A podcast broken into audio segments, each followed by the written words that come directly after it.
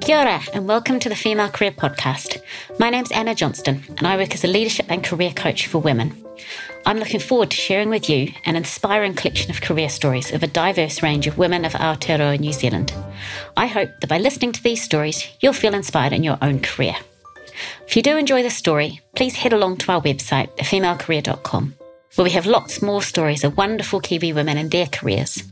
We'd also love you to subscribe to our podcast so that you have all the episodes at your fingertips, and please do tell your friends and family about it too.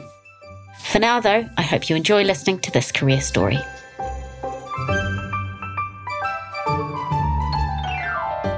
Kia ora, Gaye, and thank you very much for joining me today. Kia ora, Anna. Welcome. So, the first question I have for you, I'd love to take you a wee way back. When you were a child, or, or maybe even to your teenage years as you were growing up, what were you thinking about in terms of your career? Yes, this question has really made me think about you know what it's like to be a kid again actually when i was a, I, I grew up in the country so when i was a child I was quite focused actually on living in the country for my whole life in the countryside. And I remember we used to have a funny phrase when I was a kid about being a townie and how hard it would be to live in town. now I find myself a long term resident of Wellington, one of our biggest cities. So as a child, I really thought I would have a career uh, sort of in rural New Zealand somehow. But also, I was really interested in buildings in a way for a child. I used to draw, draw plans of houses and castles and things with secret staircases, and I think that's come that came from an interest sort of in architecture actually. And when I went to secondary school, I was interested in doing tech drawing, but my school either didn't allow or certainly didn't encourage girls to do tech drawing. So it just went off my radar. And throughout my life, actually, it's it's been really interesting. Every now and then, that interest in architecture and architects has come through. But I moved in a completely different direction when I was at secondary school, and I decided to do law. So that was really driven by a desire to be an independent, primarily financially independent woman. So that's what mm. that's what drew me to to study law and then have an early career in law fascinating and really interesting, as you said, that from the start thinking, well, maybe I don't want to be a townie, and then here you are in Wellington. But that love or interest for architecture, and, and I think it's a, a, a story that many women tell is that either perhaps subconsciously or subtly we may be steered away from certain subjects or, or topics, or sometimes less subtly because it's simply not available to us. It's, uh, it's really interesting. Alongside the financial independence element, what else was it about law that appealed to you? I think uh, it's an intellectual pursuits. I think are interesting. They were always interesting to me, and law was quite foreign to what I'd done at school, but it is a very it's an analytical course of study and I was really drawn to that. I think underneath it all I do still really like challenging intellectual work. And I think if I'm right in, in terms of those first few years of your career you spent some time as a Crown prosecutor in Palmerston North, was that right? Oh yes, that's right.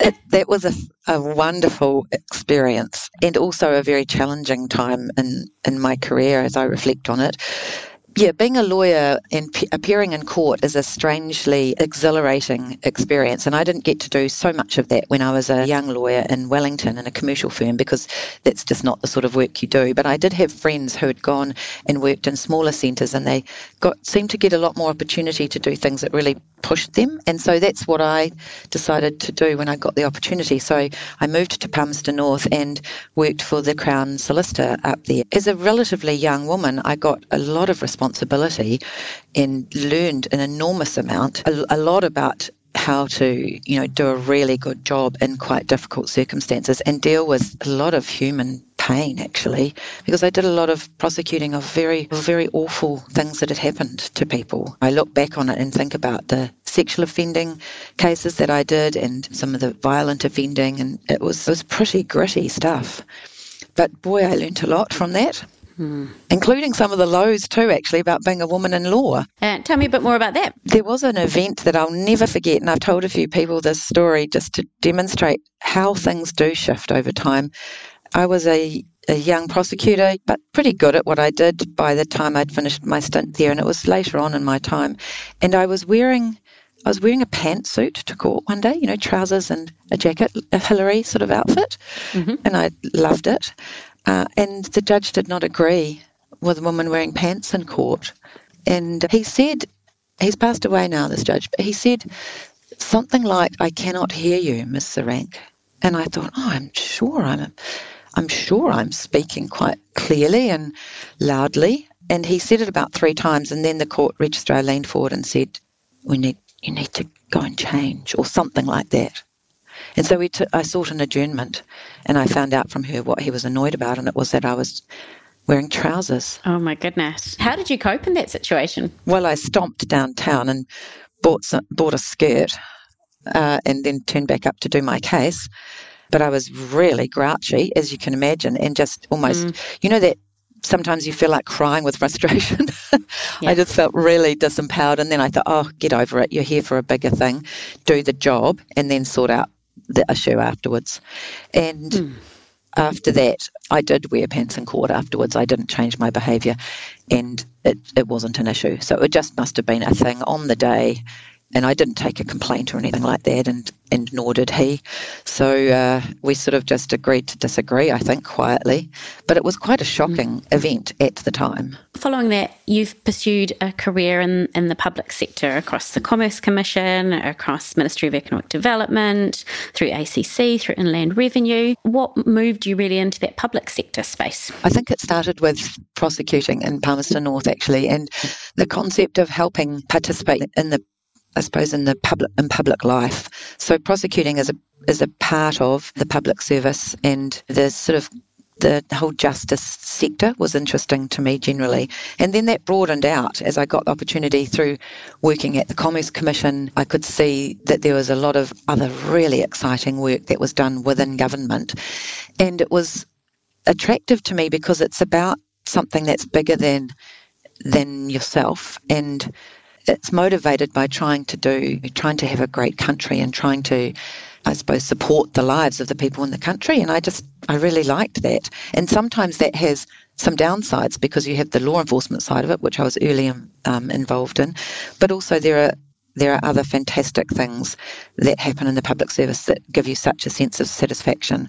I remember in one of my early pieces of work I did at Ministry for Economic Development, I did the funding agreement for a whole lot of the boardwalks in Zealandia, which was then called the the Karori Sanctuary, I think.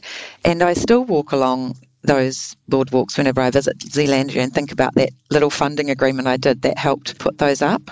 And it was it's really it's it's very gratifying to see stuff like that in place and adding to our country or our town because of a little bit of the work that you do as part of the public service. Yeah, absolutely. And as you said, part of that helping to create a great country, then and your part with within that. Yeah, I, I, love that when something you're able to see something very tangible from your work, like for example, boardwalks. I yeah, it's small, but really, yeah, it does. It really does motivate me. Mm. And then as you've progressed, you've ended up being on the executive teams. You've ended up as the deputy commissioner, or with I think Inland Revenue, and obviously now as the chief exec at Land Information New Zealand. Tell me a little bit about the path or the journey along the way. Sure, that path from law into leadership, it worked out really well for me. It's not an it's not all that common, I don't think. A lot of a lot of specialist professional roles tend up tend to be you end up loving being an expert. But I got the opportunity reasonably early on actually. I think I was definitely under 40 when I was appointed Chief Legal Advisor at MED, Ministry for Economic Development. And then my wonderful boss, who was my first woman boss, she moved on to another organisation and I I got the opportunity to act in her role and then to apply for it permanently. And she was a deputy secretary, as we called them. So that was the first, I suppose, management job outside my profession. And I ended up being the leader of actually all my former colleagues. And the reason I found out, the reason I got that job is because I had been identified as good at working with people. So it was just the number one criteria to, to give me an opportunity to move out of my my professional spe- specialism and into something broader.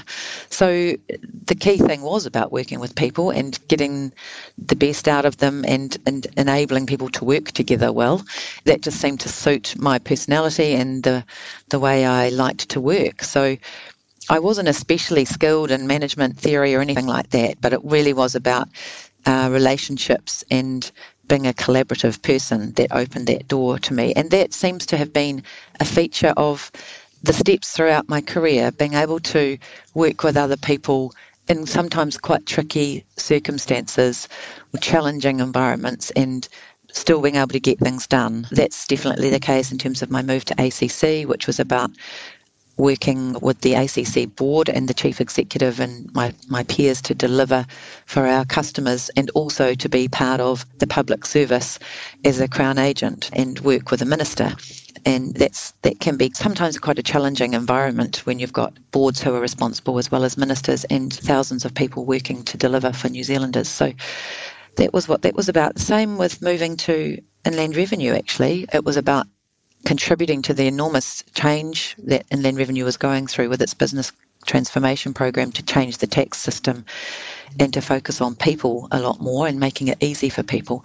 And that was a real collective leadership effort, working both inside Inland Revenue and with the huge number of stakeholders and people that work in the tax system. That's really interesting. And then interesting, as you said, from that sort of first stage of having starting to have people report into you to over time ending up having significant numbers of people there as part of your broader team. How have you developed yourself as a leader?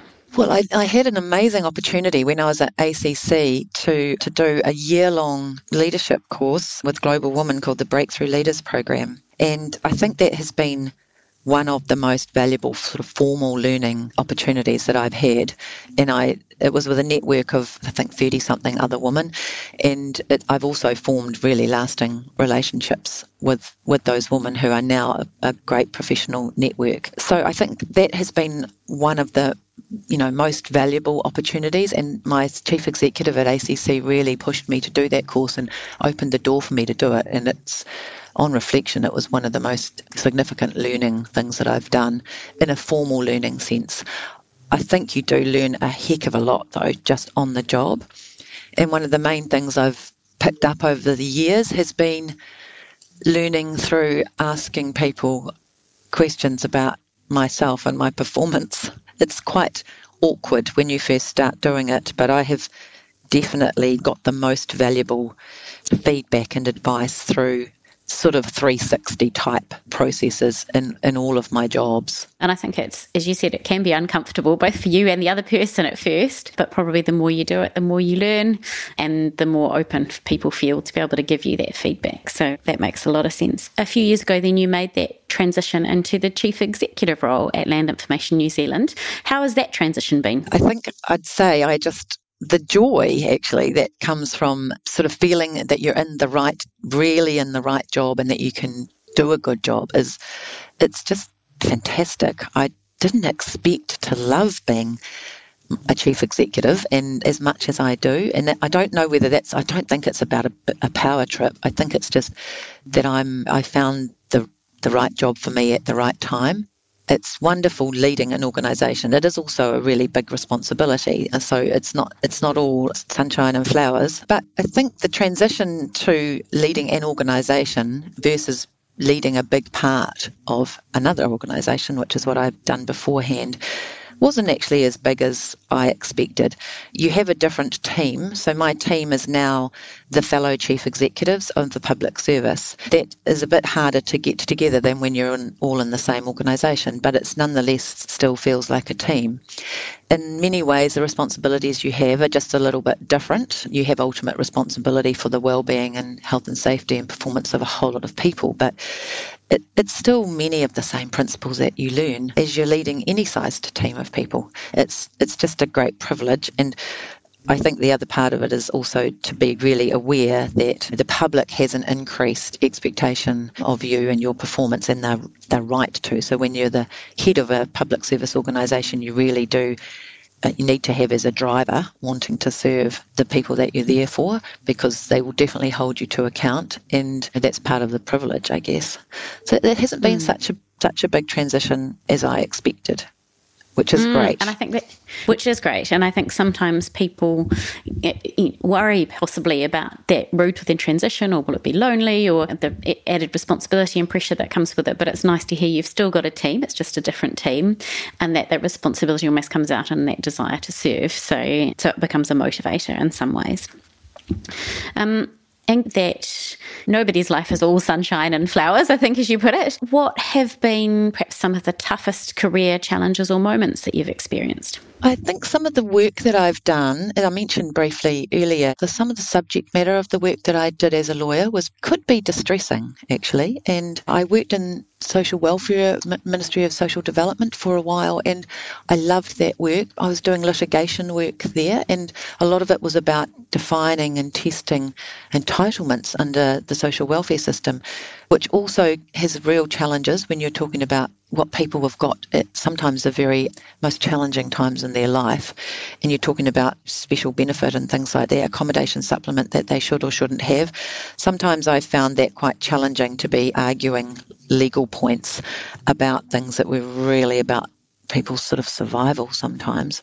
So I, I've definitely really enjoyed most the work where I'm trying to build something or create something good for people or for New Zealand. And the challenging times have been when I've when I've wondered what am I contributing here? Or or been in an environment where bad things have happened to people. And no matter how much how good a job I do I have I can't fix the bad the really bad things that used to happen for example in the justice end of my of my career. Uh, I also ch- some of the challenges that I got later on was being responsible for, example, for the response, the legislative changes after the Pike River mining disaster, and that was that's a highlight of my career because it was such an important thing to do and to improve, but it was also terrible that it took such a tragedy for us to reform our health and safety system and, and really focus on on workers' health and safety more, which we have steadily been doing in New Zealand. And after that, I was part of helping to establish WorkSafe New Zealand, which is also a real a real highlight. But it, it definitely was a challenging time in working on something that's really important for the country after a disaster has happened has got a real there's a there's a conflict of emotion in there. I would really I really aspire uh, for us to see those sorts of risks before they happen before they eventuate so that we can improve things at the right time rather than after we've had such terrible losses.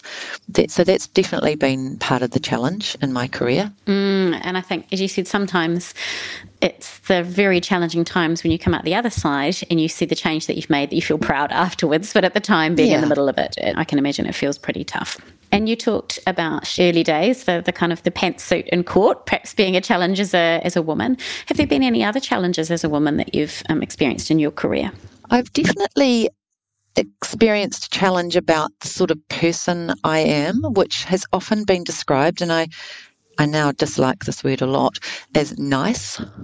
So there are some words, I was listening actually this morning, there are some words that are used almost weaponized. Uh, ambition, ambitious is another one in relation to women, or mm. I think I heard somebody talking about feisty, which is just, I find to be such a patronizing word.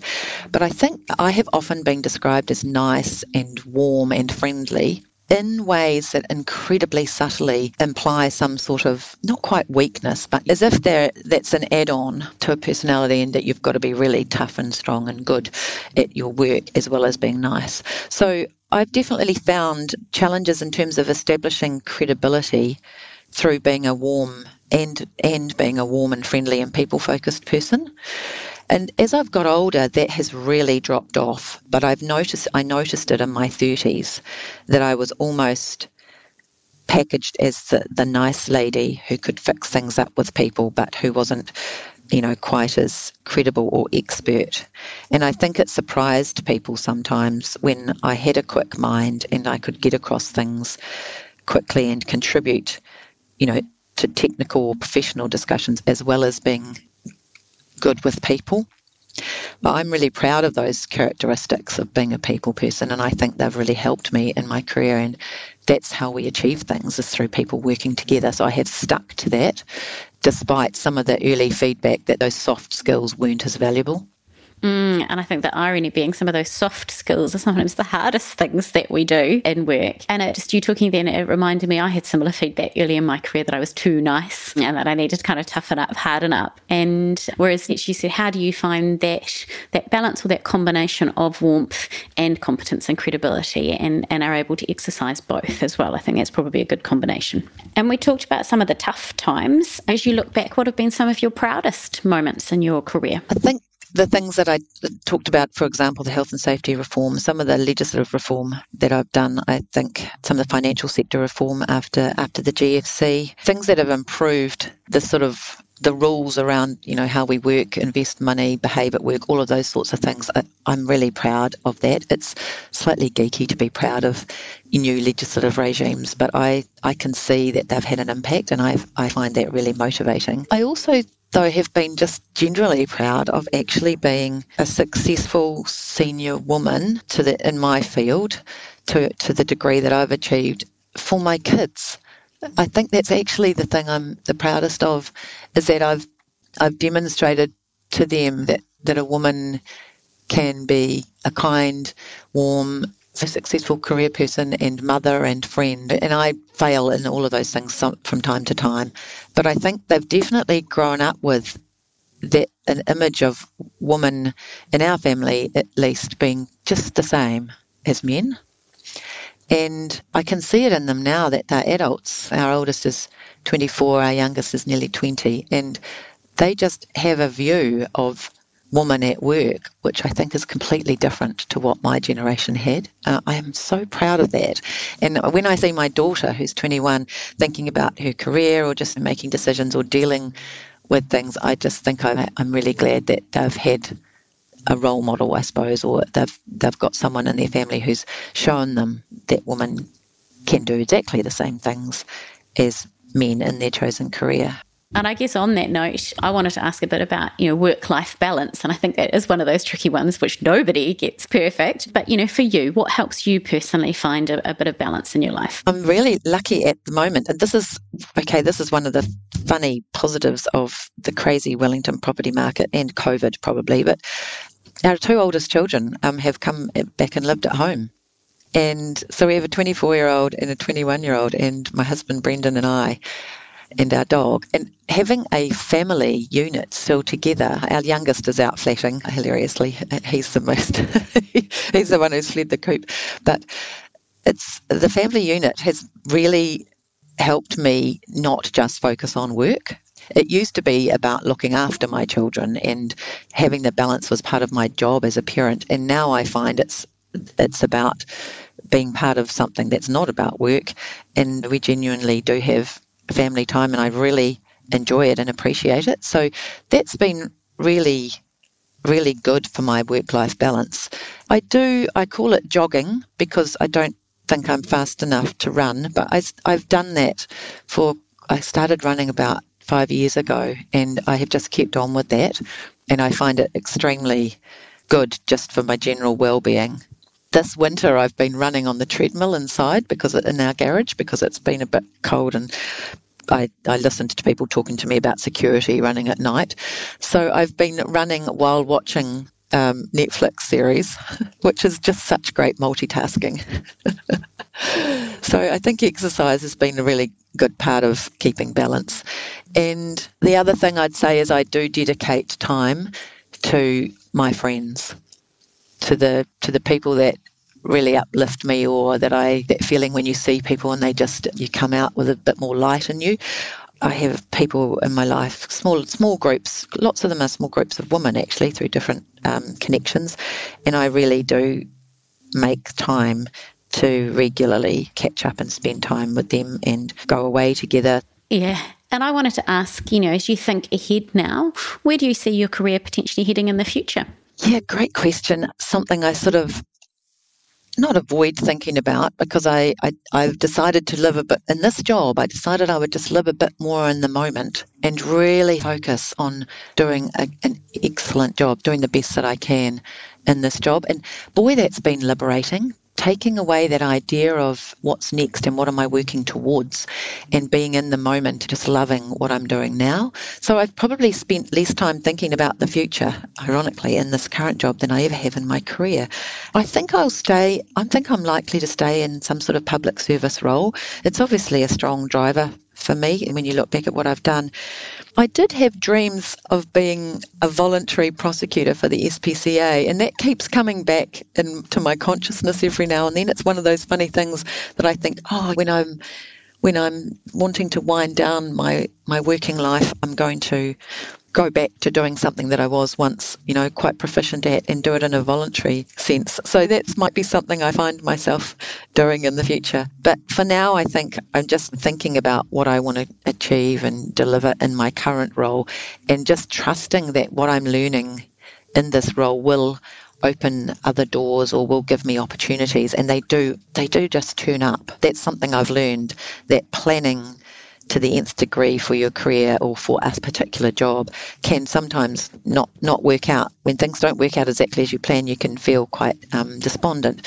And so, creating a set of skills and having an open mind about what next, I think, has just been really good. And I've found more opportunities have come to me that way. And I think it is that it's an interesting balance, isn't it? Between you want to have some idea of where you might want to go, but not being so rigid that when that doesn't eventuate, you're not disappointed or disheartened somehow, and recognizing that opportunities will come, as you said, if you build your skills and are open, um, the yeah. things will come.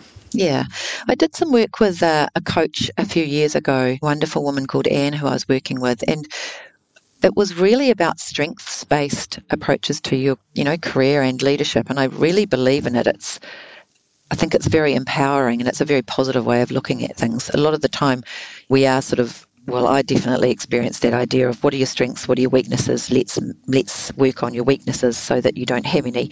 And i i definitely now think about my own development and working with others as being what are the strengths and how can we dial them up?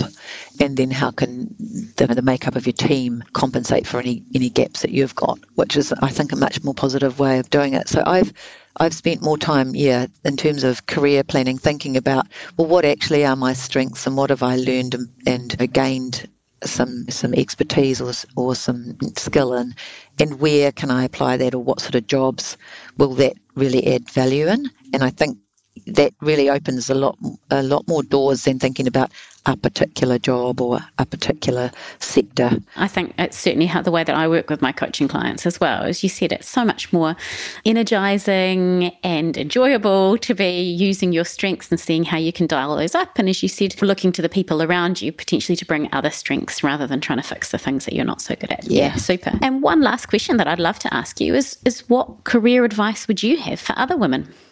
Well, I think that strengths one is really important. If there's something I could tell myself when I was starting in my career, it really would be to understand myself and and keep doing work on listening to others. Others have usually got a much better view of what you're good at than you have yourself. So that's something that I, you know, definitely think is spending time on and not being coy about, not feeling that it's that it's vain or whatever to talk about and ask people about your strengths, what they see in you. I think also trying to say yes to opportunities even when they might not be in your plan or they might be scary is really important. And there aren't many opportunities that I've been offered that I have said no to. Saying yes to opportunities, especially the ones that you think, oh, I don't know if I can do this, I think is really important, uh, especially for women, because there is that thing about wanting to be sure that you can do the job before you accept it.